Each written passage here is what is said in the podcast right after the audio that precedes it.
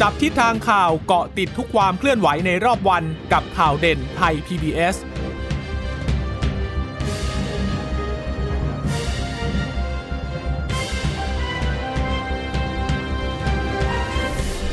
สวัสดีค่ะ สวัสดีค่ะ ต้อนรับคุณผู้ฟังสู่ข่าวเด่นไทย PBS นะคะ เราพบกันเป็นประจำทุกวันจันทร์ถึงศุกร์บ่ายๆ แบบนี้ค่ะ อัปเดตข้อมูลข่าวสารที่เกิดขึ้นในรอบวันนะคะ กับดิฉันจีราชาตาเอี่ยมรัศมีและคุณพึ่งนภาคล่องพยาบาลเช่นเคยค่ะ ค่ะ คุณผู้ฟังสามารถรับฟังข่าวเด่นไทย PBS ได้นะคะ ผ่านทางเว็บไซต์ไทย PBS radio com หรือว่าจะฟังผ่านทางแอปพลิเคชันไทย PBS podcast ได้ด้วยนะคะ แล้วก็สวัสดีคุณผู้ฟังทุกท่านที่รับฟังเรานะคะ จากสถานีวิทยุที่เชื่อมโยงสัญญาณจากไทย PBS ด้วยนะคะะวันนี้ก็ต้องมาติดตามกันนะในเรื่องของโควิด -19 นะคะ ที่เราบอกว่าจะเปิดประเทศเปิดประเทศเบอกกลุ่มแรกเนี่ยจะเดินทางเข้ามาวันพรุ่งนี้แล้วก็คือ 8 ตุลาคมดูเหมือนว่ากลุ่มแรกเนี่ยจะไม่ได้เดินทางมาในวันพรุ่งนี้แล้วนะคะ ขณะที่ชาวภูเก็ตเองที่บอกว่า destination เนี่ยนักท่องเที่ยวเนี่ยจะเข้ามาที่จังหวัดภูเก็ตใช่ไหมคะแต่ดูเหมือนว่าชาวภูเก็ตก็ยังไม่ค่อยจะต้อนรับในวัน 2 วันนี้สักเท่าไหร่นะคะ โดยชาวภูเก็ตบอกว่าถ้าให้ดีนะ ไปหลังเทศกาลกินเจนั้นน่าจะดีกว่านะคะวันนี้นายกก็พูดถึงเรื่องนี้ด้วยนะคะ ค่ะ วันนี้ก็คือก็ก็ยืนยันอะบอกว่า ก็คงยังไม่เข้ามา เพราะว่าจริง ๆ มันก็ยังไม่เรียบร้อยดีด้วยกับการที่จะเข้ามาตั้งแต่ 8 ตุลานะคะ เพราะว่าสถานการณ์ทั่วไปเนี่ยถึงแม้ว่าจะมีระเบียบมีอะไรออกมาแล้วก็ตามเนี่ยแต่ว่าก็ยังติดอยู่เล็ก ๆ น้อยๆนะคะ ซึ่งจะต้องดูแลกันเพิ่มเติมด้วยนะคะ ทีนี้เนี่ยเเรื่องของการติดเชื้ออะไรต่างๆ ก็ยังยังยังต้องต้องเฝ้าสังเกตการกันอย่างต่อเนื่อง แต่ว่าถ้าจะเข้ามา ก็ยังไงเรื่องของการควบคุมโรคเนี่ยก็เป็นประเด็นสำคัญอยู่แล้วนะคะ โดยเฉพาะในกลุ่มที่เขาจะต้องทดลองเข้ามาก่อนเนี่ย แต่อันนี้ก็ยืนยันแล้วบอกว่าคงคงจะมาไม่ได้แล้วในวันที่ 8 นี้เนี่ยแต่ว่าอาจจะเป็นปลายเดือนนะ แต่จริงๆ ถ้าเกิดไปดูทางท่องเที่ยวเนี่ยเขาก็ยังคาดการอยู่นะ ก็ยังประเมินอยู่บอกว่า ก็เดี๋ยวถ้าปลายเดือนเข้ามาได้ก็คงทยอยเข้ามาได้อยู่นะคะ แต่ว่าทางภูเก็ตเขาก็คงอยากจะให้ขอหลังจากที่เสร็จสิ้นถือสินกินผักกันไปเรียบร้อยแล้วนะ จะได้ไม่เสียตลาดในประเทศด้วยไง เพราะว่าถ้าเกิดเอาชาวต่างชาติลงมาปุ๊บเนี่ยเขาก็อาจจะเป็นกังวลกันในเรื่องนี้นะคะ เดี๋ยวไปฟังเสียงของนายกรัฐมนตรีที่พูดในเรื่องของนักท่องเที่ยวกันก่อนค่ะ เทศกาลอะไรนะ เทศกาลอะไรอะภูเก็ตอะกิเจ อืม เขาบอกขอเขาเลื่อนไปก่อนเถอะแล้วเดี๋ยวหลังจากนี้หลังกินเจมที่ 25 มั้งก็ขอให้หารือกันเรื่องนี้ เราก็เตรียมมาตรการวันนี้ก็หารือกันวันนี้ว่าจะเข้ามายังไงจะอยู่ที่ไหนอยู่กี่วันไปยังไงติดตามได้หรือไม่นะน้องนี่นะแล้วก็เลือกเฉพาะที่มันปลอดภัยกันแล้วกัน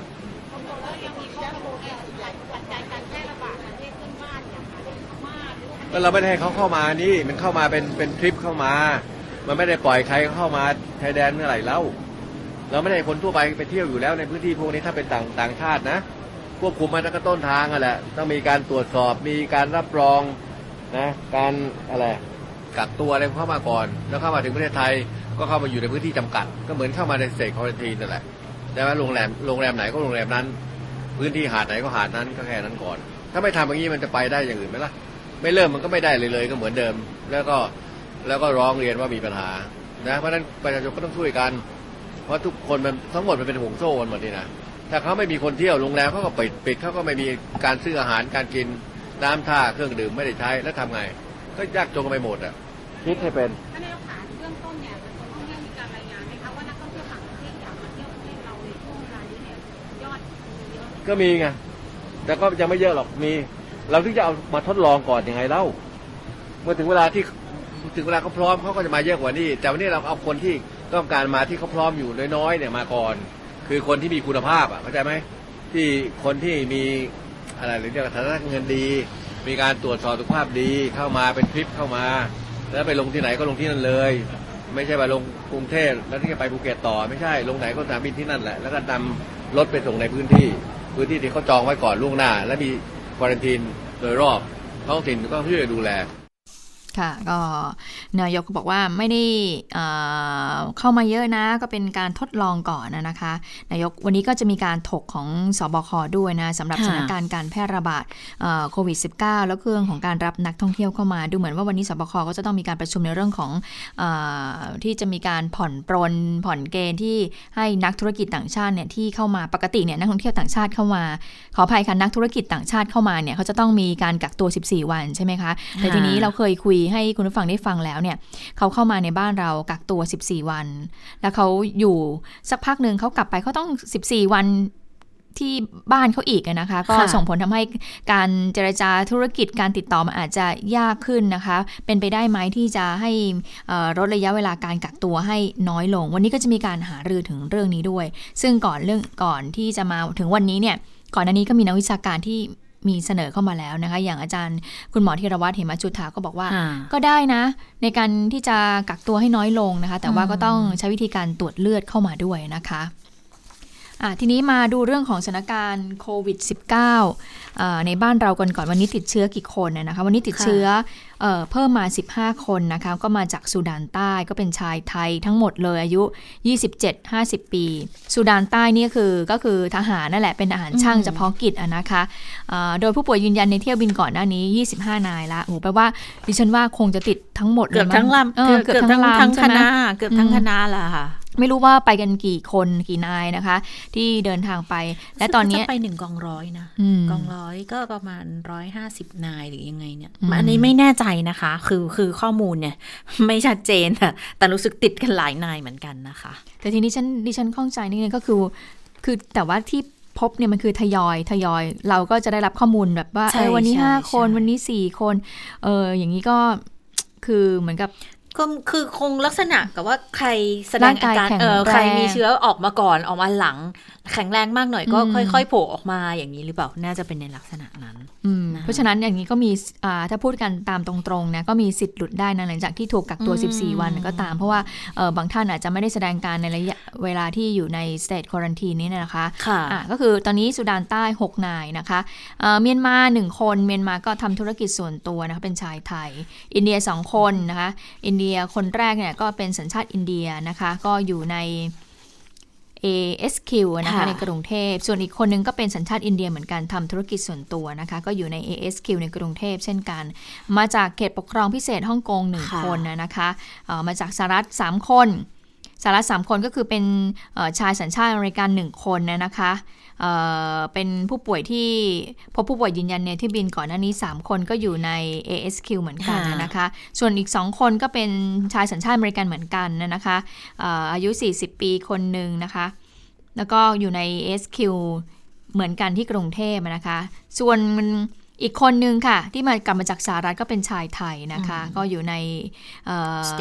เศษคอรันทีนะคะบังคเทศสองคนนะคะ ส่วนอีกหนึ่งคนก็เป็นชายสัญชาติบังคลาเทศอ่าวันนี้ก็ทำให้ตอนนี้ผู้ติดเชื้อก็ 3,600 กว่าคนแล้วนะคะ ก็ เสียชีวิตเท่าเดิมก็ยัง 59 คนเท่าเดิมอยู่นะคะ แต่ว่าก็มีคนที่รักษาหายเพิ่มกลับบ้านได้อีกหนึ่งคนละ แล้วก็อยู่ในโรงพยาบาลอีก 165 คน ทีนี้อย่างที่เราตั้งข้อสังเกตกันใช่ไหมเมื่อสักครู่ที่บอกว่าทหารช่าง กลับมาถึงตั้งแต่ 22 แล้วก็มาพบเชื้อวันที่ 4 ตุลาก็คือท้ายๆของการกักตัวแล้วล่ะ จริง ๆ เรื่องนี้ดิฉันก็เคยถามคุณหมอทีรวัตรเหมจุธาเหมือนกัน คุณหมอก็บอกว่าคือจริง ๆ ถ้าเกิดใช้วิธีตรวจเลือดยังไงก็ไม่หลุดหรอก แต่ว่าการที่มาพบเชื้อทีหลังเนี่ยมันเป็นลักษณะของการปลดปล่อยของเชื้อ แต่ทีนี้ถ้าเกิดว่าย้อนกลับไปในตอนที่คุณหมอ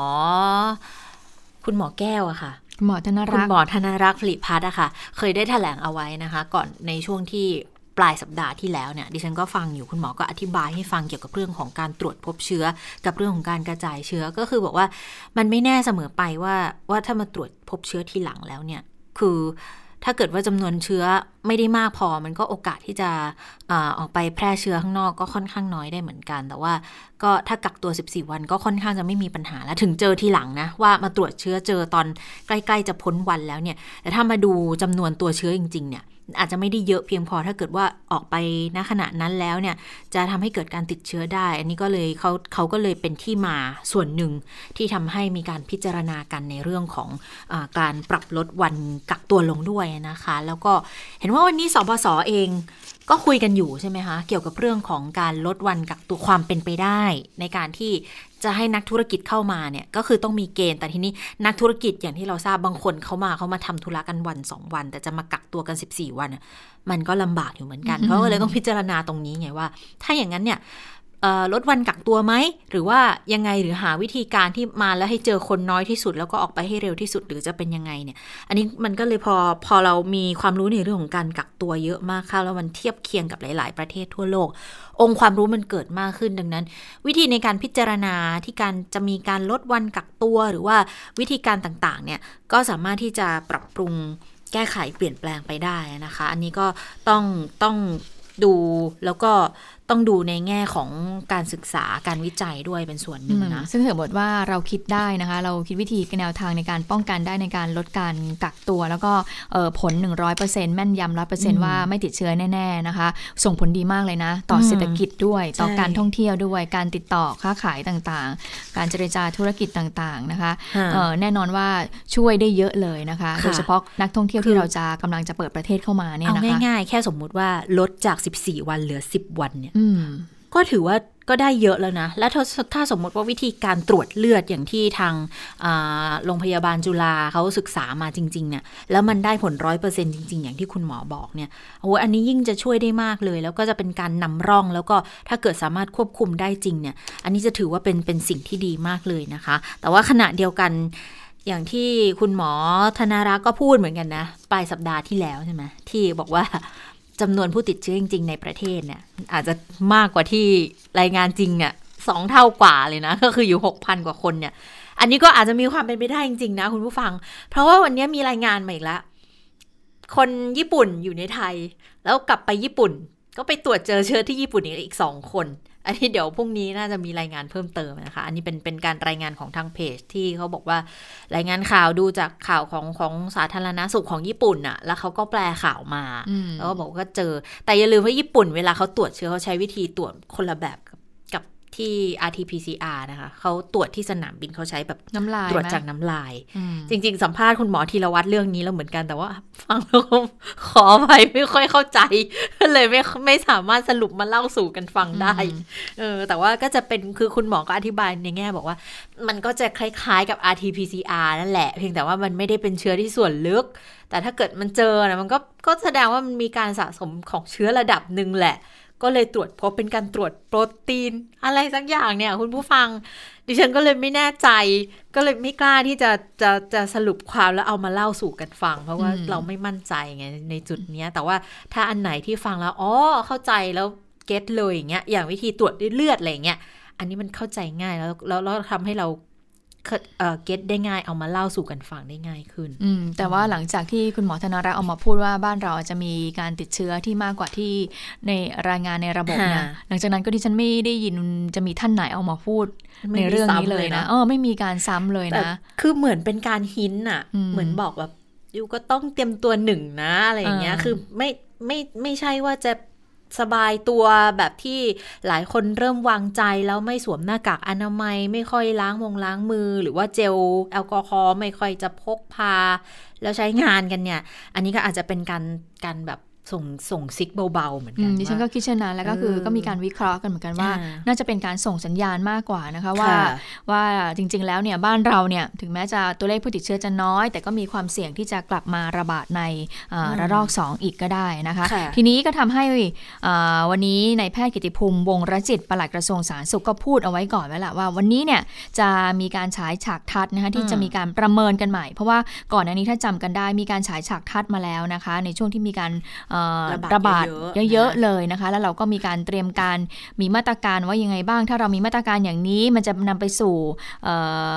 สัญญาณที่เลวร้ายกว่าเดิมหรือเปล่านะคะ หรือว่าเรามีมาตรการผ่อนปลนมันจะทำให้สถานการณ์เป็นยังไง วันนี้ก็เป็นอีกครั้งที่มีการฉายฉากทัดนะเนื่องจากว่าอย่างที่ทราบกันก็เราก็จะเปิดรับนักท่องเที่ยวต่างชาติเข้ามาแล้วด้วย ขณะที่เพื่อนบ้านเราเองนะคะ ทั้งใต้ ทั้งแถบ อีสานเหนือนะคะปรากฏว่าผู้ติดเชื้อโควิด -19 จากเมียนมาและมาเลเซียเนี่ยก็พบผู้ติดเชื้อมากขึ้นมากขึ้นทุกวันนะคะทีนี้เราก็ต้องมาดูกันว่าเอ๊ะแล้วถ้าเกิดว่าพบผู้ติดเชื้อคนหนึ่งขึ้นมา แล้วเกิดว่าอยู่ในกลุ่มชุมชนหนาแน่น แล้วเกิดการระบาดขึ้นมานะคะเราจะควบคุมสถานการณ์ได้หรือไม่อย่างไรแล้วพวกยาเอ่ยอุปกรณ์ทางการแพทย์เอ่ยเรามี เพียงพอเตรียมพร้อมไว้หรือไม่นะคะะวันนี้ก็มีการถแถลงซึ่งนอกจากปลัดกระทรวงสาธารณสุขนะคะจะมาถแถลงแล้วเนี่ยก็มีหลายท่านทีเดียวนะคะ ที่วันนี้นั่งกันเยอะทีเดียวค่ะในการพูดถึงเรื่องของสถานการณ์การระบาดโควิด -19 และการรับมือนะคะ โดยคุณหมอเกียรติภูมิมงรจิตปลัดกระทรวงสาธารณสุขก็บอกว่า ในการระบาดรอบแรกเนี่ยมีการสร้างแบบจำลองเอาไว้แล้ว 3 รูปแบบนะคะ รูปแบบที่ 1 คือหากไม่มีมาตรการอะไรเลยเนี่ยก็จะมีการติดเชื้อค่อนข้างเร็วมาก 16 ล้านคนดูตัวเลขนี้ไว้นะ16 ล้านคน 2 คือมาตรการบางส่วนจะมีคนติดเชื้อประมาณ 10 คน10ล้านคนขออภัย10ล้านคนหายไปเยอะหายไปเยอะค่ะขออภัยค่ะ10ล้านคนสามนะคะ ก็คือมีมาตรการควบคุมป้องกันอย่างเข้มงวดมากเลย ทั้งการแพทย์บุคคลสังคม ติดเชื้อในระดับต่ำก็จะมีผู้ป่วยประมาณ4 0 0 0 0 0 คน ปัจจุบันนี้ตัวเลขเราอยู่ที่ประมาณ 3,600 เพราะฉะนั้นเราไม่ได้อยู่ในฉากทัดนี้เลยค่ะ ไม่ได้อยู่ในจำลองนี้เลย เพราะฉะนั้นถือว่าสถานการณ์บ้านเราคุณหมอบอกว่าดีมากๆ อยู่ในระดับ 3 อัตราป่วยต่ำมากนะคะก็ต่ำกว่าที่มีการคาดการระดับที่ 3 ในในฉาก ทัดที่3ซะอีกนะคะ คือมีแค่ผู้ป่วย 3,000 กว่ารายเท่านั้นนะคะ แต่แต่บอกว่าเพื่อนบ้านเราเนี่ยก็พบการติดเชื้อที่รุนแรงมากขึ้นใช่ไหมเพราะฉะนั้นในกระทรวงสาธารณสุขก็ต้องมีการพัฒนารูปแบบการดูแลประชาชนตามชายแดนมากขึ้นด้วยนะคะ และเราก็จะเปิดประเทศด้วย ทีนี้กระทรวงสาธารณสุขก็เลยมีการคิดแล้วก็หามาตรการป้องกันควบคุมโรคต่อไป โดยมีการจำลองการระบาดเอาไว้ 3 รูปแบบ รูปแบบที่ 1 มีผู้ติดเชื้อ 1 ราย หรือ 2 รายคือผู้ติดเชื้อน้อยมากเลย คือพบผู้ติดเชื้ออาจจะสมมติเราเปิดประเทศเข้ามาละ ปรากฏว่าเราไปพบผู้ติดเชื้อในพื้นที่ใดพื้นที่หนึ่งขึ้นมา แล้วปรากฏว่าเราควบคุมไม่ให้เกิดการระบาดได้ อันนี้คือฉากทัดที่1นนะคะค่ะ แบบจำลองที่ 2 ก็คือ หลังจากที่มีเคสที่ 1 ขึ้นมาแล้วก็อาจจะมีการระบาดในกลุ่มเล็ก อาจจะกลุ่มที่หนึ่งนะคะ แล้วก็ปรากฏว่ามีคนติดเชื้อประมาณ 10ถึง20 คน อาจจะมีลูกใหญ่บ้างเล็กบ้างก็คือหลัก 10อะว่าง่าย ๆ แต่อันเนี้ยฉาดทัดที่สองเนี่ยก็คือเราควบคุมได้ ควบคุมได้ในระยะเวลาสั้นไม่เกิน 3 สัปดาห์นะคะ และรูปแบบที่ 3 เป็นยังไง อันนี้เป็นรูปแบบที่ คุณหมอบอกว่าเราไม่อยากให้เกิดขึ้นเลย ก็คือเมื่อมีรายแรกแล้ว ปรากฏว่าก็เกิดการแพร่ระบาดในวงกว้าง ก็คือตัวเลข 3 หลักละ คือระบาดการพบการติดเชื้อ 3 หลักก็คือ 100ถึง200 คนขึ้นไป ซึ่งเราไม่เคยปรากฏตัวเลขนี้มาก่อนนะคะ ที่ผ่านมาเราก็แค่ตัวเลขหลัก 10 เท่านั้นนะคะเอ๊ะก็มีเหมือนกันแต่ว่าไม่ไม่ได้มีเยอะมีเยอะหลายวันติดต่อกัน คุณหมอบอกว่าฉากทัศน์ที่3เนี่ย ให้คิดให้คิดถึงกรณีเคสสนามมวยจำได้ไหมเคสสนามมวยที่ปรากฏว่าเป็นเหมือน super spreader ที่บอกว่าพอคนนึงพอรู้ว่าติดเชื้อแล้วบอกว่าโอ้ก็ติดกันเยอะแยะหลายสิบคนหลายจังหวัดเลยทีเดียว ใช่ เพราะว่าหลังจากนั้นเคสสนามมวยมาดูมวยเสร็จแล้วก็ต่างคนต่างกลับบ้านกันนะคะ คุณหมอบอกว่าไม่อยากให้เกิดแบบนี้นะ แล้วก็ไม่คาดว่าจะเกิดด้วยนะคะ ไปฟังเสียงของคุณหมอเกียรติภูมิมงรจิตกันค่ะ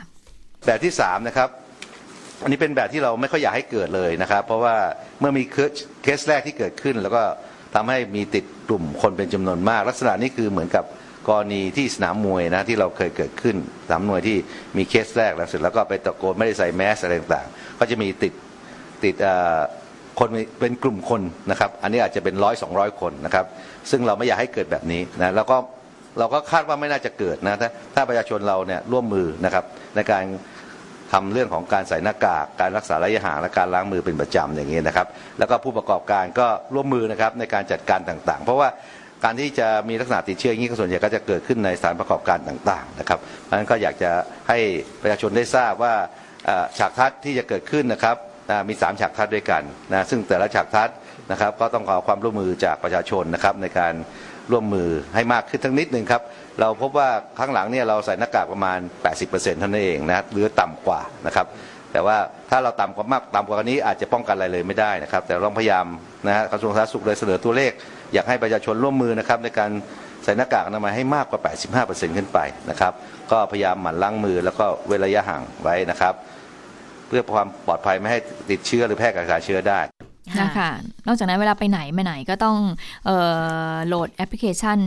เอ่อไทยชนะไทยชนะไว้ด้วยนะคะ เพื่อติดตามตัวได้ง่ายขึ้นนะคะค่ะส่วนอุปกรณ์ต่างๆ มีความพร้อมไหมนะคะ คุณหมอก็ได้บอกเหมือนกันบอกว่าตอนนี้ศูนย์กักกันต่างๆ ก็สามารถรองรับได้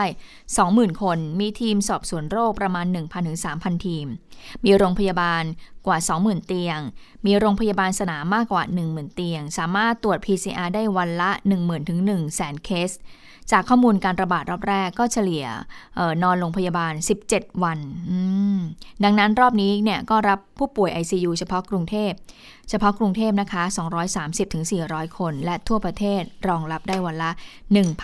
1,740 คน นะคะอะก็เป็นการจำลองเออฉากทัดเอาไว้นะคะ หากสถานการณ์ในประเทศมันอยู่ในระดับไหนอะนะคะ เพื่อที่จะได้เป็นการเตรียมการแล้วก็ป้องกันเอาไว้ก่อน แต่ก็อย่างที่คุณหมอว่าไม่อยากให้เกิดขึ้นเลยสักฉากทัดหนึ่งนะ อืมค่ะอะทีนี้มาเมื่อสักครู่เนี้ยที่มีการที่เอ่อพลเอกประยุทธ์จันทร์โอชาเขาก็มีการพูดเอาไว้ บอกว่าตอนนี้เนี่ยมีชาวภูเก็ตใช่ไหมคะที่เอ่อปรากฏว่าก็เริ่มมีเสียงเข้ามาละแต่จริงๆอะก่อนหน้านี้เนี่ยที่ เรามีข่าวตลอดเวลาเลยบอกว่าเนี่ยเราจะเปิดประเทศเปิดประเทศแล้วก็มีนักท่องเที่ยวกลุ่มแรกมา เข้ามาในพื้นที่จังหวัดภูเก็ตนะคะเท่าที่ฉันติดตามฟังเสียงของนายกสมาคมท่องเที่ยวจังหวัดภูเก็ตเนี่ยเขาก็บอกมาว่า ไม่เห็นจะรู้เรื่องเลย ผมอยากให้มันเป็นทางการมากกว่า คืออยากให้ทางหน่วยงานของรัฐเนี่ยพูดอย่างเป็นทางการว่ากลุ่มแรกเนี่ยจะเข้ามาเมื่อไหร่ยังไง แต่อันเนี้ยที่ที่ได้ที่รับทราบถึงตัวผมเนี่ยผมไม่รู้นะว่าคนอื่นรู้หรือเปล่า แต่ตัวผมเนี่ยไม่รู้เลยว่านักท่องเที่ยวกลุ่มแรกเนี่ยจะมาเมื่อไหร่นะคะทีนั้นอันนั้นเมื่อสัปดาห์ที่แล้วนะคะที่ภูมิคุณนายกสมาคม ท่องเที่ยวจังหวัดภูเก็ตนะพูดอย่างนี้นะคะ ปรากฏว่ามาครั้งนี้ค่ะ คุณภูมิกิจก็บอกเอาไว้เหมือนกันบอกว่า กลุ่มแรกที่จะเดินทางเข้ามาวันที่ 8 เนี่ยก็ดูแล้วไม่น่าจะทันแล้วแหละนะคะเพราะดูจากวีซ่าไม่น่าจะทันแล้วนะคะ ไปฟังเสียงของคุณภูมิกิจกันค่ะ 8 ตุลาคมเนี่ยไม่ไม่มีการเดินทางมาแน่นอนแล้วนะครับ เพราะว่าเอ่อเป็นวันหยุดของชาติชนวันชาติจีนด้วยนะครับ แล้วก็ถ้าเราดูเรื่องของเงื่อนไขการออกวีซ่ามันไม่ได้ง่ายจะออกวันสองวันได้นั้นวันชาติจีนคือ1ถึง8ที่เขาหยุดกันอ๋อถ้าวันที่ 8 วันที่9กลับมาทำงานต่อเนี่ยฮะก็ต้องนับไปอีก10วันเป็นอย่างน้อย เพราะฉะนั้น19 20นู่นเลยฮะ ถึงจะอาจจะพอเห็นคนได้วีซ่าแล้วอืมค่ะ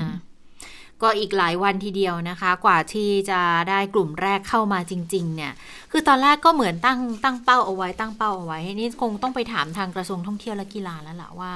จะเป็นช่วงไหนกันแน่เพียงแต่ว่าก็ก็ประเมินกันว่าปลายเดือนเนี้ยน่าจะได้ทันนะนะคะ แต่ว่าก็ไม่รู้เหมือนกันนะว่าสถานการณ์มันจะเปลี่ยนไปอีกหรือเปล่า เพราะว่าตอนนี้เนี่ยถ้ามาดูสถานการณ์รอบข้างบ้านเราก็ดูไม่ค่อยดีเลยนะ เพราะอย่างเมียนมาเองก็โอ้โห ทะลุสองหมื่นไปแล้วใช่ไหมคะ ตัวเลขผู้ป่วยสะสมเนี่ย แล้วก็ทางอ่ามาเลเซียอีก ก็กำลังขึ้นมาอีกขาขึ้นมาอีกแล้วนะ ตอนนี้ก็เลยค่อนข้างที่จะน่าวิตกทีเดียวนะคะแต่ว่าในเรื่องของการเตรียมความพร้อมต่างๆ ในเรื่องของการดูแลรับมือคนที่จะเข้ามาทางภูเก็ตเนี่ยตอนนี้ก็มีการเเตรียมความพร้อมเพิ่มเติมนะมีรายงานบอกว่าทางสำนักป้องกันควบคุมโรคที่ 11 นครศรีธรรมราชเนี่ยนำรถพระราชทาน 3 คันเก็บสิ่งส่งตรวจ และปฏิบัติการชีวโมเลกุล ระบบควบคุมความปลอดภัยแรงดันลบมาติดตั้งอยู่ที่อาคารเทอร์มินอลของท่าอากาศยานภูเก็ตแล้วด้วยนะคะ ก็เป็นการเสริมทับเข้าไปสำหรับการคัดกรอง รอรับกลุ่มนักท่องเที่ยวกลุ่มแรกที่จะเข้าประเทศหลังโควิดนะนะคะทีนี้อย่างที่เกริ่นไปเมื่อสักครู่เนี่ยบอกโควิดที่ระบาดกันหนักๆอยู่อืมทั้งในมาเลทั้งในเมียนมาแต่ว่าเมียนมาน่าจะน่าวิตกกว่าเพราะว่าพรมแดนติดประเทศเรายาวทีเดียวนะคะ ตอนนี้เนี่ยหลาย ๆ จุด ที่เป็นเอ่อพื้นที่พรมแดนไทยเมียนมาเนี่ยเขาก็ดูแลกันน่าดูเหมือนกัน อย่างที่แม่สายวันนี้ก็มีการประชุมกันอีกรอบหนึ่งแล้วนะคะ ด่านแม่สายเนี่ยบอกว่าปิดหมดเลยค่ะ เหลือแค่ด่านพรมแดนตรงสะพานข้ามลำน้ำสายแห่งที่สองติดกับจังหวัดท่าขี้เหล็กแค่จุดเดียวเท่านั้นนะ เพราะว่าเพิ่มขึ้นกันวันละพันวันละพันแบบเนี้ยสะสมตอนนี้ 2044 คนแล้วอืมคุณผู้ฟัง แล้วก็เสียชีวิตรวมเนี่ย471 คนนะนะคะ เขาก็มีการวางอ่า กำลังค่ะทั้งตำรวจทั้งฝ่ายปกครอง ป้องกันลักลอบหลบเข้าเมืองตลอดแนวเลย ทั้งแนวป่าเลยด้านหลังด้านข้างอำเภอแม่ฟ้าหลวงแม่จันลำน้ำสายลำน้ำรวก ที่อำเภอแม่สายอำเภอเชียงแสนไล่ลงมาเลยนะคะ ก็อันนี้ก็เป็นการเตรียมการแล้วก็ทางเมียนมาเนี่ยเขาบอกว่ามันมีภาพที่มีการส่งต่อมาบอกมีคนไปนอนเสียชีวิตตามท้องถนนตามสวนสาธารณะ แล้วเจ้าหน้าที่ไปเก็บศพ ใส่ชุด PPE ไปเก็บเลยคนก็เลยกลัวกันเหมือนกันว่าจะ มีความหวาดกลัวกันเกิดขึ้นในประชาชนในแถวแถวชายแดนที่เห็นภาพนะคะ เขาก็เลยหารือกันแล้วว่าจะต้องป้องกันการระบาดหรือเปล่า แต่ภาพที่ว่าเนี่ยคือไม่ได้เป็นการยืนยันนะว่าเสียชีวิตจากโควิด -19 หรือเปล่านะเออแต่ว่า คนก็ค่อนข้างจะวิตกกังวล แล้วเห็นล่าสุดเหมือนตรวจสอบมาแล้วบอกว่าไม่ใช่ภาพจริงอะนะคะ เพียงแต่ว่าเอามาปล่อยกันในช่วงลักษณะแบบนี้เนี่ย มันก็ทำให้เกิดความกังวลทั้งนั้นแหละ แล้วก็เลยต้องดูแลกันอย่างเข้มงวดเพิ่มมากขึ้นด้วยนะคะ ค่ะค่ะดิฉันก็ตามท่านท่านหนึ่งนะคะ ที่เขาติดตามสถานการณ์ในเมียนมาตลอดแล้วเขาก็มีทีมงานอยู่ที่เมียนมาเนี่ยเขาก็บอกว่าภาพเนี่ยที่มีการส่งต่อกันนะคะที่ปรากฏว่ามีคนเมียนมาเนี่ยเสียชีวิตล้มตายล้มตายเสียชีวิตอะไรเงี้ยนั้นไม่จริงนะคะ น่าจะเป็นเฟกนิวมากกว่าค่ะ ดิฉันกำลังสงสัยบอกว่าจะเป็นภาพที่ยักษ์ไข่หรือเปล่าตอนสถานการณ์โรฮิงญาอะไรเงี้ยที่จะเห็นในลักษณะนั้นน่ะ ก็เลยไม่รู้ว่าเอามาทำให้เกิดความหวาดวิตกกัน ไปด้วยหรือเปล่าคือปัญหาเนี่ยปัญหาเป็นปัญหาร่วมเลยนะที่ประเทศไหนก็มีในลักษณะนี้ด้วยเหมือนกันนะคะ ค่ะอะมาดูเรื่องของ ชุมนุมไหมชุมนุมใหญ่ใหญ่กันหน่อยนะคะ 14 ตุลานี้ก็เตรียมเอาไว้ละเเรื่องของการเตรียมความพร้อมนะคะ เพราะว่าก็จะมีการนัดหมายชุมนุม แล้วทางทนายความเพื่อสิทธิมนุษยชนอย่างนายอนนท์นำพาเนี่ยที่เป็นหนึ่งในแกนนำก็ล่าสุดก็ออกมาเชิญชวนแล้ว บอกว่าขอเชิญชวนเลยทุกอาชีพลงถนนให้ มาช่วยกันขับเคลื่อนนะคะ แล้วก็ไปตำหนิทางฝั่งเจ้าหน้าที่รัฐด้วย บอกจริงๆ ควรจะสนับสนุนเสรีภาพซะมากกว่านะ คือ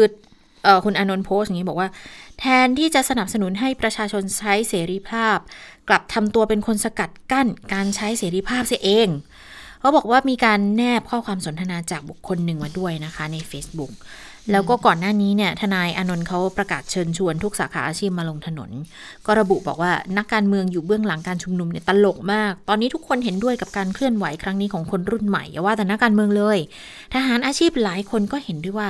ถ้าปล่อยให้บ้านเมืองเป็นอย่างนี้มันไปไม่รอด ดังนั้นการไปหวั่นกับคำกล่าวหาที่เหมือนกับว่า คนรุ่นใหม่คิดไม่เป็น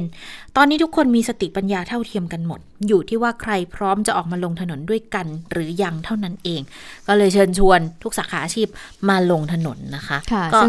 แน่นอนพอเชิญชวนแล้วก็ต้องไปดูความปลอดภัยใช่ ทีนี้แต่แต่แต่เล่าให้คุณผู้ฟังนิดหนึ่งเมื่อวานนี้ในในงานกิจกรรมลำลึก 6 ตุลาใช่ไหมคุณอนนท์นำพาแล้วก็คุณพานุพงษ์จัดนอกเขาก็ไปร่วมงานกิจกรรมลำลึกด้วย ทีนี้ ผู้สื่อข่าวเราก็ถามเหมือนกันบอกว่าเเตรียมความพร้อมในการจัดการชุมนุมยังไง คุณอนนท์ก็พูดเองเลยนะบอกว่า ก็พูดเองเหมือนกันว่าไม่รู้ว่าจะมาเยอะหรือเปล่า เพราะว่าเป็นวันทำงานรู้สึกจะเป็นวันอังคารหน้าเลย อังคารหน้าใช่ปะอังคารหรือพุธพุธค่ะพุธวันพุธหน้าใช่ไหมคะทีนี้คุณอนนท์บอกว่าเนี่ยก็แต่ว่าเชื่อว่าถ้าคนที่เขามาเนี่ยคงจะตั้งใจแหละ เพราะว่าเป็นวันทำงานของเขาด้วย คุณอนนท์ คุณอนนท์พูดอย่างนี้นะคะ แล้วก็บอกว่าการจัดกิจกรรมที่เกิดขึ้นน่ะก็จะเป็นลักษณะของแนวร่วมปลดแอกกับกับทางแนวร่วมธรรมศาสตร์และการชุมนุมเนี่ยก็จะมารวมตัวกัน โดยครั้งนี้เนี่ยก็จะมีเป้าหมายคือที่จะขับไล่รัฐบาลพลเอกประยุทธ์จันโอชา แล้วก็ให้มีการยกร่างรัฐมนูญฉบับใหม่ขึ้นมานะคะ แต่ผู้สื่อข่าวก็ถามว่าอ้าวแล้วจะมีติดติดในเรื่องของสถาบันด้วยหรือเปล่าเขาบอกว่าอันนี้แน่นอนอยู่แล้วมีอยู่แล้วนะแต่ว่าก็อาจจะเป็นสิ่งที่ติดมาด้วยแต่ว่าไม่ได้ชู ชูชูชูชูธงนักในเรื่องของการชุมนุมในครั้งนี้ในวันที่ 14 ตุลาคมนะคะ และเมื่อสักครู่นี้อย่างที่คุณอนนท์บอกว่า โอ้คนจะคือเตรียมพร้อมละที่จะมาชุมนุมปรากฏว่าผู้สื่อข่าวก็ถามพลเอกประวิทย์ที่ดูแลหน่วยงานด้านความมั่นคงยังไงบ้างนะคะพลเอกประวิทย์ก็บอกว่า ไม่ต้องห่วงเราเตรียมไว้เรียบร้อยแล้วและทีนี้นักข่าวถามต่อว่าจำเป็นต้องมีการตั้งวอร์รุมหรือเปล่า เพราะว่าผู้ชุมนุมระบุว่าจะระดมคนมาเป็นล้านคนเลย คุณเจษตาคะพลเอกประวิทย์บอกว่าโอ้มาเป็นล้านเลยเหรอ ทีนี้ตีความได้ทีนี้ฉันอยากจะให้คุณเจษตาตีความว่าโอ้โห มาเป็นล้านเลยเหรอ คือคุณเห็นไม่ตกใจคือคนที่จะมาเป็นล้านเยอะขนาดนั้น หรือแบบว่า อืมจริงเหรอมาเป็นล้านอะไรอย่างเงี้ยคือ ยังน่าจะเป็นความหมายไหน ไม่รู้เหมือนกันอันนี้คือเรายังไม่เห็นภาพไงอืมใช่ไหมถ้าเห็นภาพอาจจะช่วยประกอบการตีความได้มากกว่าเห็ภพนี้พลเอกประวิตยสัมภาษณ์ใช่ไหมอือืมเห็นภาพเป็นฟังน้ำเสียงอะไรอย่างเงี้ย ก็อาจจะพอตีความได้บ้างจากบริบทอืมจากอากับกิริยา หรือว่าอวัจนภาษาต่างๆ แต่พอมาเป็นตัวหนังสืออะค่ะ เราก็เลยไม่แน่ใจอืมแต่ว่าอย่างน้อยๆ ก็บอกว่าไม่รู้ ก็ไม่รู้จะรับมือยังไงจะทำยังไง เออ ก็ไม่รู้เหมือนกัน เพราะจริงๆ ถ้าเกิดไปดูการดูแลของของเจ้าหน้าที่นะ ตอนนี้เห็นว่าทางบชนเขาเตรียมไว้สามพันใช่ไหมอืมโอ้ถ้ามาเป็นล้านจริงก็คงไม่ต้องมาดูแลคงคงไม่รู้จะหากำลังจากไหนมาดูแลแล้วเหมือนกันอะนะคะ ก็อืมเออจะต้องดูว่าทางอ่าฝ่ายความมั่นคงเนี่ยเขาจะจัดการยังไงนะคะ แต่ว่ามีอยู่อีกเรื่องหนึ่งที่เกี่ยวเนื่องกับการชุมนุมอยู่เหมือนกันนะคะ เออคุณ ผู้ชมคุณผู้ฟังจำได้ไหมว่า ก่อนหน้านี้เนี่ยช่วงการชุมนุมของเยาวชนปลดแอก 18 กรกฎาคมอะค่ะสิบแปดสิบแปด18 นู่นเลย ตั้งแต่ช่วงแรก ๆ เลยที่มีการนัดหมายชุมนุมกันเนี่ยเขาก็มีการออกหมายจับใช่ไหมคะออกหมายเรียกออกหมายจับของกลุ่มคนที่ขึ้นไปทำกิจกรรมบนเวทีด้วยเนี่ยก็มีเอ่อหลายคนหนึ่งในนั้นเนี่ยก็จะมีนักร้องเพลงแรปด้วย ประเทศกูมีอะค่ะอ๋อจำได้ละอ่าฮอกกี้ฮอกกี้ ปรากฏว่าล่าสุดอัยการสั่งไม่ฟ้องนะคะอืมทั้งตัวของแรปเปอร์คนนี้แล้วก็นักกิจกรรมอีก 8 คนที่ที่ที่ที่ถูกที่ที่ถูกที่แรปเปอร์คนเนี้ยที่ไปจับกลุ่มแล้วปรากฏว่าต่อมาคุณพิธาบอกว่าทำไมไปจับกลุ่มต่อต่อหหน้าน้าลูลูกกเขาใช่ไหมใช่อ๋อที่ที่ลูกกับภรรยาเขาก็แล้วภรรยาเป็นคนถือไลฟ์สดอะค่ะเออก็คนนี้แหละก็สรุปตอนหลังเขาก็อ่าประกันตัวออกไปนะ แล้วก็วันนี้ มีคำสั่งฟ้องไม่ฟ้อง ปรากฏอายการสั่งไม่ฟ้องค่ะ ทั้ง 8 คนเลยนะคะ ซึ่งก่อนหน้านี้เนี่ยเขาก็ถูกหมายจับคือข้อหายุยงปลุกปั่น ก็มีการจับกลุ่มติดตามตัวมาตั้งแต่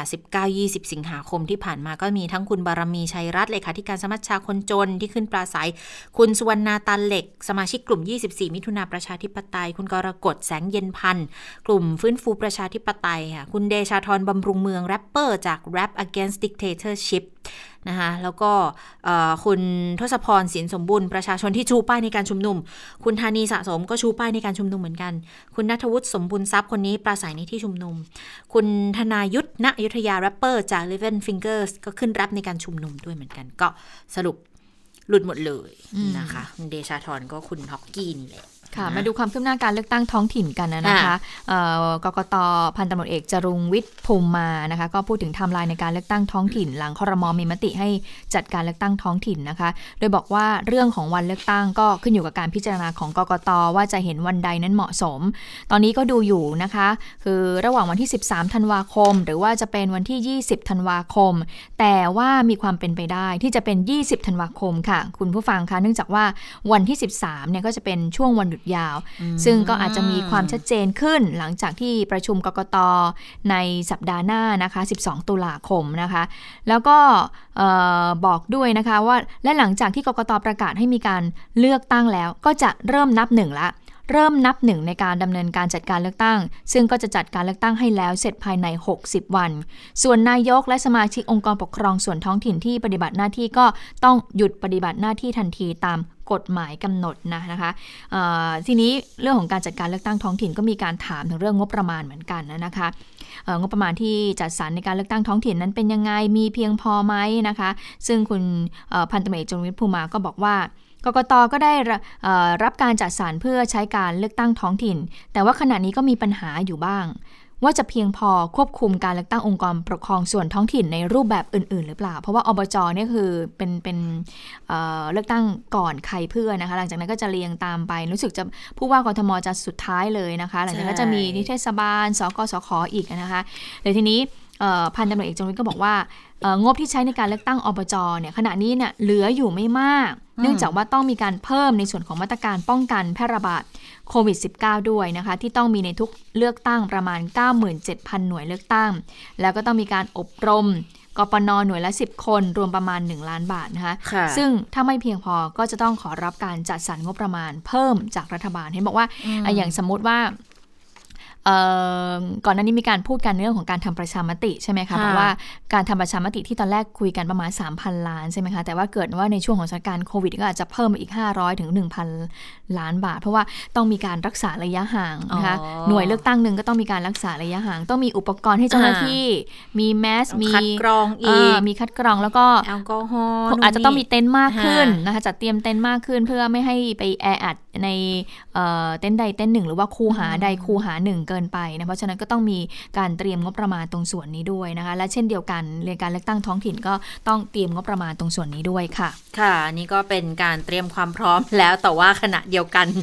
ก็มีข่าวมาอีกบอกว่า โอ้บางเว็บบางบางสำนักข่าวสำนักพิมพ์พาดหัวมาเลยสอเลื่อนเลือกตั้งท้องถิ่น ดิฉันก็เลยตกใจบอก เอ๊ะ ก็เห็นกกตเพิ่งจะออกมาประเมินกันอยู่เอง ว่าจะจะมีการเลือกได้วันไหนวันไหนทำไม อันนี้มาบอกว่าสอเลื่อนล่ะ มันเป็นอย่างนี้ค่ะ คือด้วยด้วยความที่คุณชัยวุฒนาคมานุสรสสบัญชีรายชื่อพลังประชารัฐเนี่ยเป็นโฆษกของคณะกรรมาการพิจารณาร่างรัฐธรรมนูญแก้ไขเพิ่มเติมก่อนรับหลักการของรัฐสภาด้วยเนี่ยเขาออกมาแถลงนี่ค่ะบอกว่ามีการพิจารณาร่างแก้ไขเพิ่มเติมรัฐธรรมนูญในยติของรัฐบาลแล้วแต่ทีนี้ก็อยากนำของฝ่ายค้านมาพิจารณาควบคู่กันไปด้วยว่าเหมือนหรือต่าง แต่เขาไม่ส่งตัวแทนมาให้ทำความเข้าใจให้ซักถามกัน แต่ว่ามันจะมีเรื่องหนึ่งที่อาจจะเกี่ยวข้องเชื่อมโยงกับเรื่องของการเลือกตั้งท้องถิ่นด้วย นั่นก็คือเรื่องการทำประชามติ เพราะว่าก็ยังไม่มีข้อสรุปนะคะความเห็นจะแบ่งเป็นสองทางอยู่ก็คือ แก้รัฐธรรมนูญเดิมเนี่ยทำได้ผ่านกระบวนการตามมาตรา 256 2 ถ้าหากว่าตั้งสสรร่างใหม่ทั้งฉบับ ก็ยังไม่มั่นใจว่าจะทำตามมาตรา 256 ได้เดิมไหม อันนี้ก็เลยควรจะต้องทำประชามติสอบถามความเห็นของประชาชนก่อนแก้ไขทั้งฉบับหรือเปล่า ทีนี้เขาก็เลยสงสัยกันว่าอ้าวแล้วถ้าทำประชามติจริงเนี่ยจะไปขัดไปแย้งกับการเลือกตั้งท้องถิ่นไหม เพราะถ้าทำประชามติแล้วไปตรงกับการเลือกตั้งท้องถิ่น อาจจะต้องเลื่อนเลื่อนการเลือกตั้งท้องถิ่นออกไปก่อนด้วยหรือเปล่า เพราะว่ายังไงการแก้ไขรัฐธรรมนูญเนี่ยมองว่าน่าจะเป็นเรื่องสำคัญมากกว่า แต่ทีนี้ก็มีอีกโมเดลหนึ่งก็บอกว่าอาจจะถ้าถ้าเกิดว่าทำได้พร้อมกันไปเลย ทั้งเลือกตั้งท้องถิ่นทั้งทำประชามติเนี่ยวันเดียวกันไปเลยจะมีปัญหาไหม อันนี้ก็เลยกลายเป็นอีกหนึ่งหนึ่งโมเดลที่มองกันว่าก็อาจจะต้องหารือกันต่อนะคะ แต่ว่าเเรื่องของพรบเลือกตั้งท้องถิ่นเออ ประชามตินี่อยู่ที่กกตแล้วใช่ไหมก็เดี๋ยวน่าจะมีรายละเอียดเพิ่มเติมกันมาด้วยนะคะ ว่าจะต้องใช้หรือไม่อะไรยังไง แล้วช่วงเวลาในการทำเนี่ย พร้อมกับการเลือกตั้งท้องถิ่นได้ไหมหรือว่าจะต้องก่อนจะต้องหลังหรือยังไงนะคะ อันนี้ก็เลยกลายเป็นที่มาที่มีการพาดหัวกันด้วยเหมือนกันว่า อาจจะต้องเลื่อนเลือกตั้งท้องถิ่นที่ก็ใกล้จะหลุดปีออกไปแล้วนะโอ้ทีนี้ถ้าเกิดมันหลุดปีไปนี่หลายคนผู้เกี่ยวข้องในรัฐบาลหลายคนที่พูดกันยืนยันกันก่อนหน้านี้ไม่ไม่น่าเสียไปเลยหรอว่า ในปีนี้แน่นอนเนี่ยยังไงก็ต้องมีอบจหรือว่าเลือกตั้งท้องถิ่นสักรายการหนึ่งเนี่ยนะคะ ก็ เดี๋ยวดูกันต่อกันละกัน แต่พรรคการเมืองเนี่ยเขาก็เตรียมความพร้อมกันแล้วนะที่เห็นตอนนี้ก็คือรู้สึกคณะก้าวก้าวหน้าใช่ไหมที่จะส่งพักก้าวไกล คณะก้าวยอมรับว่ามีความสับสนจริง ๆ ค่ะ ใช่นะเห็นบอกว่าก็เตรียมแล้วนะคะทีนี้มาในส่วนของพรรคพลังประชารัฐบ้าง เพราะว่าวันนี้เนี่ยผู้สื่อข่าวก็ไปถามพลเอกประวิทย์นะถึงความพร้อมในการส่งผู้สมัครลงเลือกตั้งท้องถิ่นว่าทางพรรคพลังประชารัฐเนี่ยจะส่งทุกจังหวัดเลยหรือเปล่า แล้วจะส่งในนามพักหรือว่าไม่ต้องลงในนามพักพลเอกประวิทย์ก็บอกว่าไม่รู้มาเป็นเราสิจะได้รู้นะคะ และทีนี้ก็มีกระแสค่ะบอกว่า ตอนนี้ในต่างจังหวัดเนี่ยเขามีการแย่งชิงกันเลยนะ ส่งผู้สมัครลงเลือกตั้งท้องถิ่นพลเอกประวิทย์ก็บอกว่าไม่แย่ง เดี๋ยวเอาคนเดี๋ยวเอาเข้าคณะกรรมการบริหาร ให้พักพลังประชารัฐเนี่ยไปตกลงกัน อย่าไปห่วงเรื่องนี้ และเมื่อถามว่าโอ้ตอนนี้เนี่ยมีกระแสพักน่าจะเป็นคณะก้าวหน้าใช่ไหมคณะก้าวหน้าเนี่ยมาแรงเลยพลเอกประวิทย์ก็บอกว่า มาแรงก็มาแรงอ่าส่วนที่พักก้าวไกลอันนี้ก็คงจะหมายถึงก้าวหน้าแหละนะคะ ที่จะเปิดตัวแคมเปญเลือกตั้งท้องถิ่นในเร็วๆนี้พลเอกประวิทย์ก็บอกอ่าก็ว่าไปนะคะแล้วทีนี้มาถามว่าในฐานะหัวหน้าพักพลังประชารัฐกังวลหรือเปล่าในการจัดการเลือกตั้งท้องถิ่นพลเอกประวิทย์บอกแม่ไม่น่าถามนะคะ ส่วนจะได้กี่เต้าอี้ก็ ไปทราบยังไม่ทราบเลยก็แล้วแต่ว่าจะยังไงนะคะ ก็ต้องไปคุยกันนะคะอันนี้ก็เป็นความคืบหน้าเรื่องของการเลือกตั้งท้องถิ่นค่ะ ค่ะ ก็ไปดู ติดท้ายนิดนึงคุณนิพนธ์บุญญามณีนะคะ ปปชชี้มูลออกมาแล้วนะคะ ปรากฏว่าก็มีการชี้มูลความผิดคุณนิพนธ์บุญญามณี รัฐมนตรีช่วยว่าการกระทรวงมหาดไทยด้วยตอนที่เป็นนายกอบจสงขลานะคะ ว่าปฏิบัติหน้าที่โดยมิชอบตามประมวลกฎหมายอาญามาตรา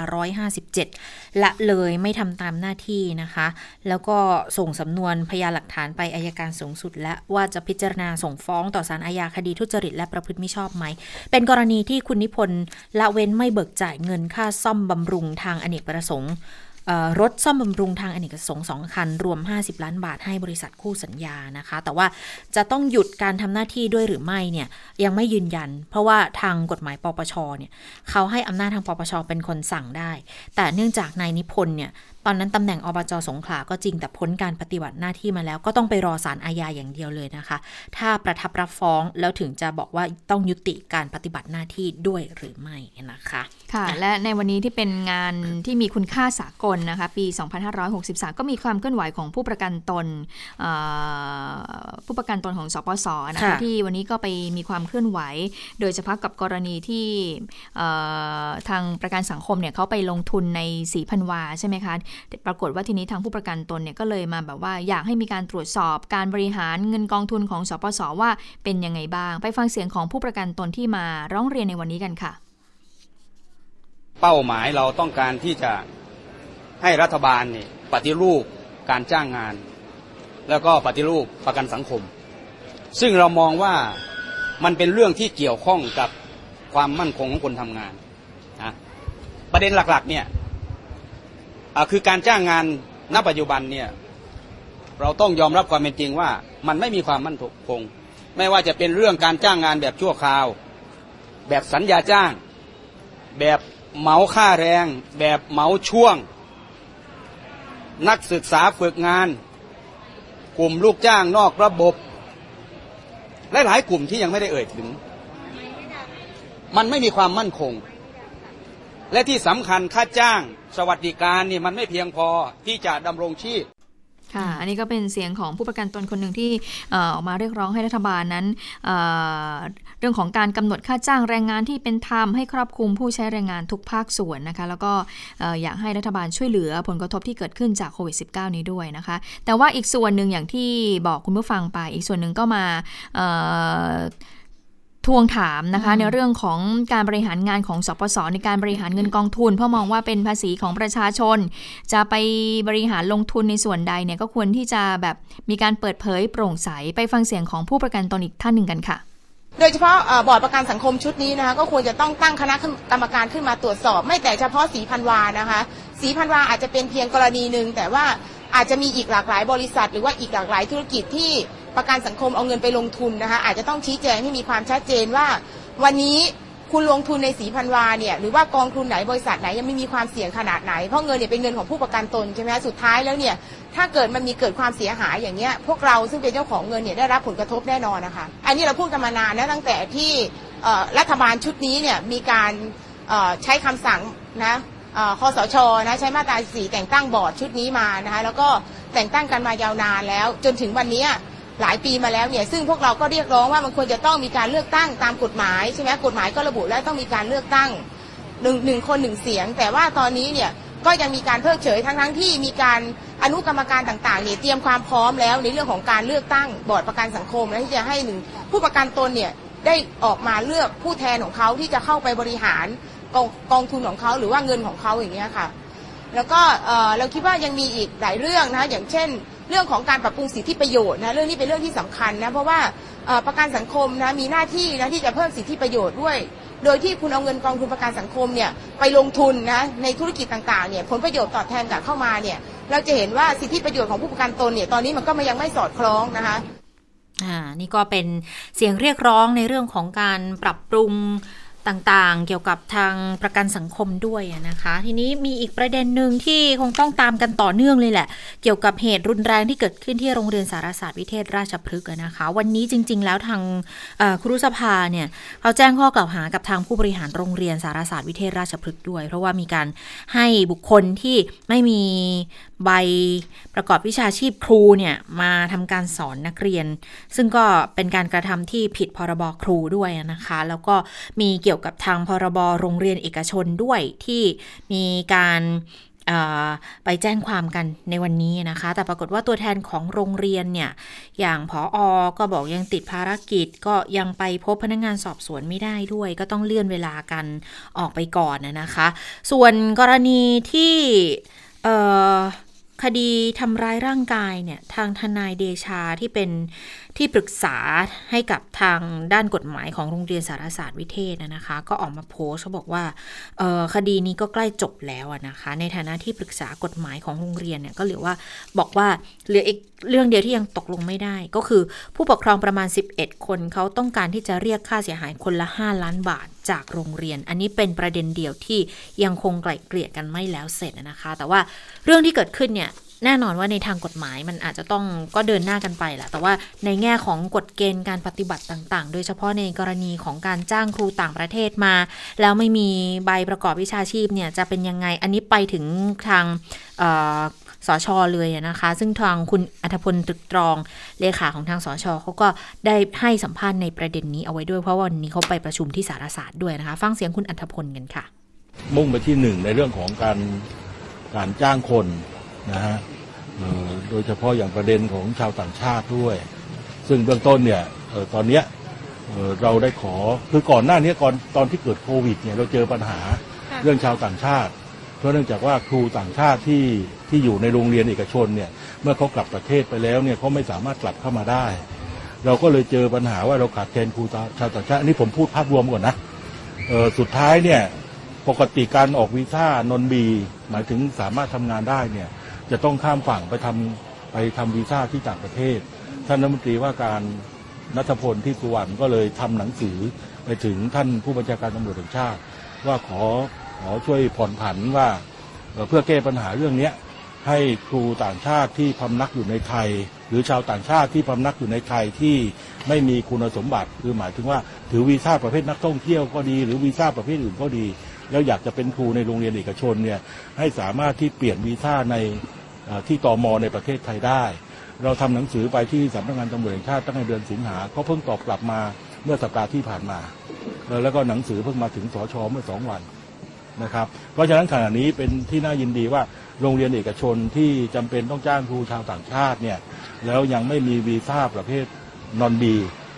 ก็สามารถไปเปลี่ยนวีซ่าได้ที่ตอมอในพื้นที่ที่ตัวเองอยู่ได้แล้ว ค่ะนี่ก็เป็น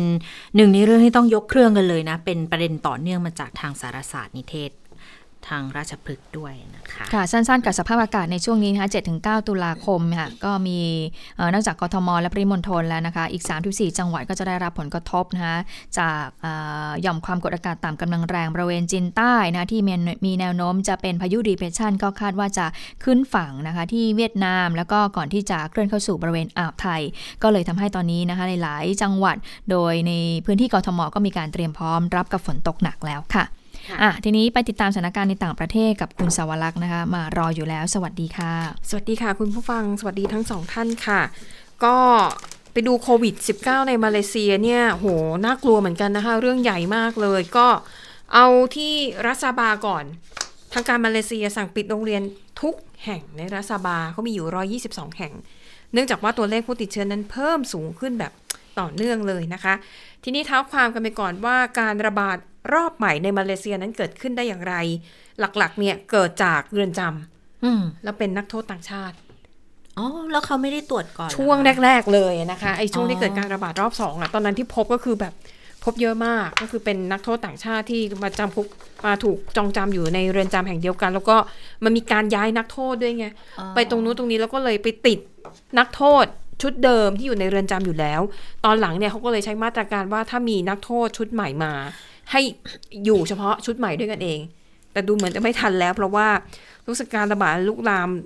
ลุกลามเร็วมาก ติดจากนักโทษแล้วก็มาติดญาติที่ไปเยี่ยมอย่างเงี้ยหรอคะเออญาตินี่ไม่ได้เป็นข่าวนะ แล้วทำไมมันคือที่เป็นการติดนี่คือเป็นการติดในเรือนจำหรอที่ที่จุดเริ่มต้นอะคือเรือนจำแต่เป็นไปได้ว่าเออในช่วงแรก ๆ ที่ยังตั้งตัวไม่ทันอาจจะมี คนที่เข้าไปเยี่ยมหรืออะไรเงี้ยแล้วมันก็เลยกระจายออกมาข้างนอผู้กคุม แล้วอย่าลืมมีคนลักลอบเข้ามาเลเซียเหมือนกันอืมคล้ายๆกับไทยนะคะ ล่าสุดค่ะผู้ติดเชื้อต่อวันของมาเลเซียเนี่ยเพิ่มขึ้นถึง 691 คน ถือเป็นสถิติผู้ติดเชื้อรายวันสูงที่สุด นับตั้งแต่พบการระบาดในประเทศตอนนี้ผู้ติดเชื้อสะสมในมาเลเซียเพิ่มเป็น 13,504 คนนะคะเอ่อเขาบอกว่าในจำนวนผู้ติดเชื้อรายใหม่ 600 กว่าคนเนี่ย เกินครึ่งหนึ่ง ก็คือ 394 คนพบในเรือนจำที่เมืองอาโลเซอร์ตาในรัฐเคดาทางภาคตะวันตกเฉียงเหนือของประเทศ แล้วก็เป็นผู้ต้องขังในคดียาเสพติดด้วย เขาก็เลยต้องเอาผู้ต้องขังชุดเนี้ยไปไว้ในค่ายทหารแทนนะคะก็เปลี่ยนค่ายทหารให้เป็นเรือนจำชั่วคราวขณะที่อธิบดีกรมราชทัณฑ์ของมาเลเซียค่ะ เปิดเผยว่าขณะนี้ทั้งผู้ต้องขังและเจ้าหน้าที่ เออเป็นไปได้ว่าเจ้าหน้าที่อาจจะติด แล้วก็เลยไปติด ครอบครัวที่อยู่นอกข้างนอกอีกค่ะ ตอนนี้ผู้ต้องขังและเจ้าหน้าที่ในเรือนจำทั่วประเทศมาเลเซียติดเชื้อโควิด -19 ไปแล้วอย่างน้อย 1,126 คนนะคะ จุดที่พบการติดเชื้อเป็นกลุ่มก้อนคือเรือนจำในรัฐสบาแล้วก็รัฐเคดานอกจากนี้ค่ะทางกระทรวงเออทางกรมราชทัณฑ์เนี่ยก็ดำเนินมาตรการป้องกันโควิด -19 ตามมาตรฐานของกระทรวงสาธารณสุขทุกอย่างเลยนะคะ แล้วก็เพิ่มความเข้มข้นมากขึ้น แล้วก็ก่อนหน้านี้ไม่เมื่อวานนี้เองมั้งที่มีข่าวว่านายกรัฐมนตรีของมาเลเซียก็ต้องกักบริเวณเหมือนกันหลังจากที่เจ้าหน้าที่ที่อยู่ใกล้ชิดเนี่ยติดเชื้อนะคะก็เลยต้องถูกกักบริเวณ แต่ว่าเขาก็ยังคงทำงานได้อยู่นะ ล่าสุดก็ออกมาให้ข้อมูลนะคะว่ารัฐบาลมาเลเซียจะใช้มาตรการปิดพื้นที่เฉพาะจุดที่มีการแพร่เชื้อสูงเท่านั้น จะไม่ปิดทั้งประเทศ เพราะว่าจะส่งผลกระทบ ต่อเศรษฐกิจและสังคมนะคะอะแล้วก็มีการสั่งปิดโรงเรียนในพื้นที่สีแดง พื้นที่สีแดงก็คือมีการระบาดรุนแรงนั่นเองนะคะ แล้วก็ก่อนหน้านี้นะคะที่ซาบานเนี่ยเขาห้ามประชาชนออกนอกบ้านหากไม่จำเป็นนะคะ แล้วก็อันนี้ก็เป็นเรียกว่าเป็นหนึ่งในมาตรการที่ถูกยกระดับขึ้นมานะคะ เพราะว่าตอนนี้เนี่ยซาบาถือว่าเป็นศูนย์กลางการระบาดระลอกใหม่ และมีผู้ติดเชื้อมากเป็นอันดับสองของประเทศรองจากกรุงกัวลาลัมเปอร์ แล้วก็เขาบอกว่านอกจากจะพบการติดเชื้อในเรือนจำแล้วอีกสาเหตุหนึ่งที่น่าจะทำให้เกิดการระบาดรุนแรงก็คือ การหาเสียงเลือกตั้งในรัฐสภานะคะน่าน่าจะเป็นอีกอีกสาเหตุหนึ่งนะคะ ส่วนผู้นำมาเลเซียอย่างที่เล่าไปแล้วว่าตอนนี้เนี่ยถูกกักตัวอยู่กักบริเวณอยู่เพราะว่าคนใกล้ชิดเนี่ยติดเชื้อนะคะ แต่ก็ยืนยันว่าจะไม่กระทบต่อการบริหารงานในประเทศ ก็จะกักตัวไปจนถึงวันที่ 16 ตุลาคมนี้ เพราะว่ามีรัฐมนตรีเนี่ยติดเชื้อ แล้วเข้าร่วมประชุมคอรมอด้วยนะคะก็เลยอะนี่ก็เป็นมาตรการในมาเลเซีย ค่อนข้างน่ากังวลทีเดียวออีกเรื่องหนึ่งนะคะเป็นควันหลงจากการระบาดของโควิด -19 แต่เกิดในประเทศสิงคโปร์อันนี้ไม่ได้เกี่ยวกับคุมการระบาดนะ เพราะตอนนี้สิงคโปร์เขาเอาอยู่และควบคุมได้ แต่ปัญหาที่มันพ่วงตามมาก็คือว่า หลายครอบครัวที่แพลนว่ากำลังจะมีลูกในปีนี้ หลายครอบครัวตัดสินใจเลื่อนแผนการมีบุตรออกไปก่อนเพราะว่าโควิด -19 นะคะ ทั้งคนที่ตกงาน คนที่มีงานทำอยู่ก็ไม่แน่ใจว่าอนาคตจะเป็นอย่างไรนะคะ ก็เลยทำให้รัฐบาลค่ะวางแผน จะจ่ายเงินพิเศษให้กับครอบครัวที่มีบุตรหวังกระตุ้นการเพิ่มจำนวนประชากรนะคะ ซึ่ง รองนายกรัฐมนตรีของสิงคโปร์เนี่ยก็บอกว่าโควิด -19 เนี่ยเป็นสาเหตุสำคัญที่ทำให้พ่อแม่จำนวนหนึ่งตัดสินใจเลื่อนแผนการมีบุตรออกไป เนื่องจากความไม่แน่นอนในเรื่องของรายได้ รัฐบาลเสนอจะให้เงินพิเศษ เพื่อช่วยบรรเทาภาระค่าใช้จ่ายให้กับพ่อแม่นะคะ ตอนนี้ยังไม่ได้มีการยืนยันตัวเลขว่าเท่าไหร่แต่ก่อนหน้านี้เนี่ยคือสิงคโปร์เขามีมีการจ่ายเงินเพื่อเป็นแรงจูงใจให้กับประชากรในการสร้าง เรียกว่าผลิตเพิ่มทายาทเพิ่มเอให้อเพิ่มประชากรเขามีอยู่แล้วก็คือถ้าครอบครัวไหนมีบุตรเนี่ย จะได้เงินไปเลย 1 0,000 ดอลลาร์สิงคโปร์หรือประมาณ 2 3 0 0 0 0 บาท อันนี้เป็นเป็นเงินที่เขาให้อยู่แล้วก่อนหน้าที่จะเกิดโควิดแต่ทีนี้ในช่วงโควิดจะมีอีกก้อนหนึ่งซึ่งก้อนใหม่เนี่ยยังไม่มีการเปิดเผยรายละเอียดว่าจะให้เท่าไหร่หรือยังไงนะคะ ก็ สิงคโปร์เนี่ยถือว่าเป็นหนึ่งในประเทศที่มีอัตราการเกิดของประชากรต่ำที่สุดแห่งหนึ่งของโลกนะคะอืมก็ปี 2561 เมื่อ 2 ปีที่แล้วเนี่ยอัตราการเกิดในสิงคโปร์นั้นต่ำที่สุดในรอบ 8 ปีนะคะอะแล้วก็ปิดท้ายกันนะคะด้วยเรื่องของการประชันวิสัยทัศน์เอ่อจริง ๆ ก็จะมีขึ้นวันนี้แหละ เวลาท้องถิ่นในสหรัฐอเมริกาก็จะอะ 8 โมงเช้าพรุ่งนี้ตามเวลาในประเทศไทยนะคะค่ะก็จะเป็นการโต้วาที ระหว่างคู่ชิงตำแหน่งรองประธานาธิบดีก็คือเอ่อคามาลาแฮร์ริสจากพรรคเดโมแครตแล้วก็ไมค์เพนส์นะคะ รองประธานาธิบดีคนปัจจุบันจากพรรคริพับลิกันอันนี้จริงๆเขาบอกว่าก็น่าสนใจนะ ถึงขั้นที่สถาบันบรุกกิงเนี่ย ที่เป็น think tank คือเป็นสถาบันนักคิดเนี่ยเขายกว่านี่จะเป็นการโต้วาทีในระดับรองประธานาธิบดี ที่สำคัญที่สุดเท่าที่เคยมีมา คือปกติถ้าเป็นคู่ชิงรองประธานาธิบดีคนก็จะแบบไม่ดูไม่ค่อยให้ ให้น้ำหนักมากสักเท่าไหร่ ส่วนใหญ่เนี่ยจะเทไปที่คู่ชิงตำแหน่งประธานาธิบดีมากกว่า แต่เนื่องจากปีนี้เนี่ยนะคะ ทางสถาบันบรุกกิงเนี่ยเขาวิเคราะห์ว่ามันมีปัจจัยหลายอย่างที่ทำให้เลือกการเลือกตั้งในครั้งนี้ค่อนข้างซับซ้อน ทั้งเรื่องของการระบาด ทั้งเรื่องของตัวผู้สมัคร โดยเฉพาะในฝั่งของคามาราแฮร์ริสเนี่ยเธอน่าสนใจมากนะคะ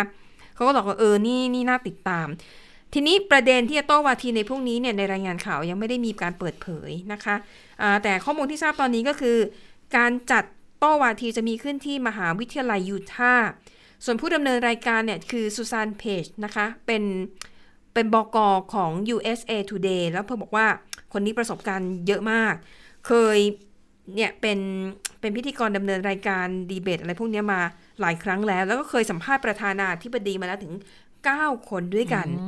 แล้วก็ในครั้งนี้เนี่ยเนื่องจากทรัมป์เนี่ยติดโควิด -19 ซึ่งก็ยังไม่ชัดเจนว่ามันเกี่ยวกับการโต้วาทีครั้งก่อนหรือเปล่า รอบนี้ค่ะ คณะกรรมการที่จัดงานก็เลยยกระดับ คือผู้ที่อ่าโต้วาทีทั้งสองคนเนี่ย คือรอบแรกเนี่ยเขาให้ยืนห่างกันแค่ 2 เมตร 10เซนติเมตรเท่านั้น รอบนี้ขยายไปอีกยืนห่างกัน 3 เมตร 60เซนติเมตร แล้วก็จะวางแผ่นใสกั้นตรงกลางนะคะ เพื่อป้องกันการติดเชื้อ และจำกัดจำนวนผู้เข้าชมเขาจัดที่ Kingsbury Hall นะคะ ในมหาวิทยาลัยยูทาห์เนี่ยแหละ คนที่เข้าร่วมจะมีไม่เกิน 200 คนเท่านั้น ดังนั้นการโต้วาทีในรอบนี้ ก็ดูน่าจะเข้มข้นนะ และคิดว่าน่าจะได้เนื้อได้หนังมากกว่า การโต้วาทีรอบแรกระหว่างทรัมป์กับไบเดนที่ แย่งกันพูดขัดจังหวะกันจนแทบไม่ได้เนื้อหาอะไรเลยนะคะ ดังนั้นคู่ ซึ่งมันจะตรงกับเวลาประมาณ8 8โมงเช้าตามเวลาในประเทศไทยก็น่าติดตามนะคะอะอันนี้ก็เป็นประเด็นที่ทิ้งท้ายไว้ให้นะคะ คิดว่าคุณผู้ฟังน่าจะลองติดตามชมกันในวันพรุ่งนี้ค่ะ ค่ะ และทั้งหมดก็คือข่าวเด่นไทย PBS วันนี้ค่ะ เราทั้ง 3 คนลาไปก่อน สวัสดีค่ะ สวัสดีค่ะ สวัสดีค่ะ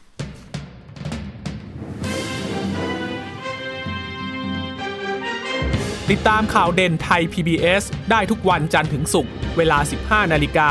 ทางไทย PBS Radio และติดตามฟังข่าวได้อีกครั้งทางไทย PBS Podcast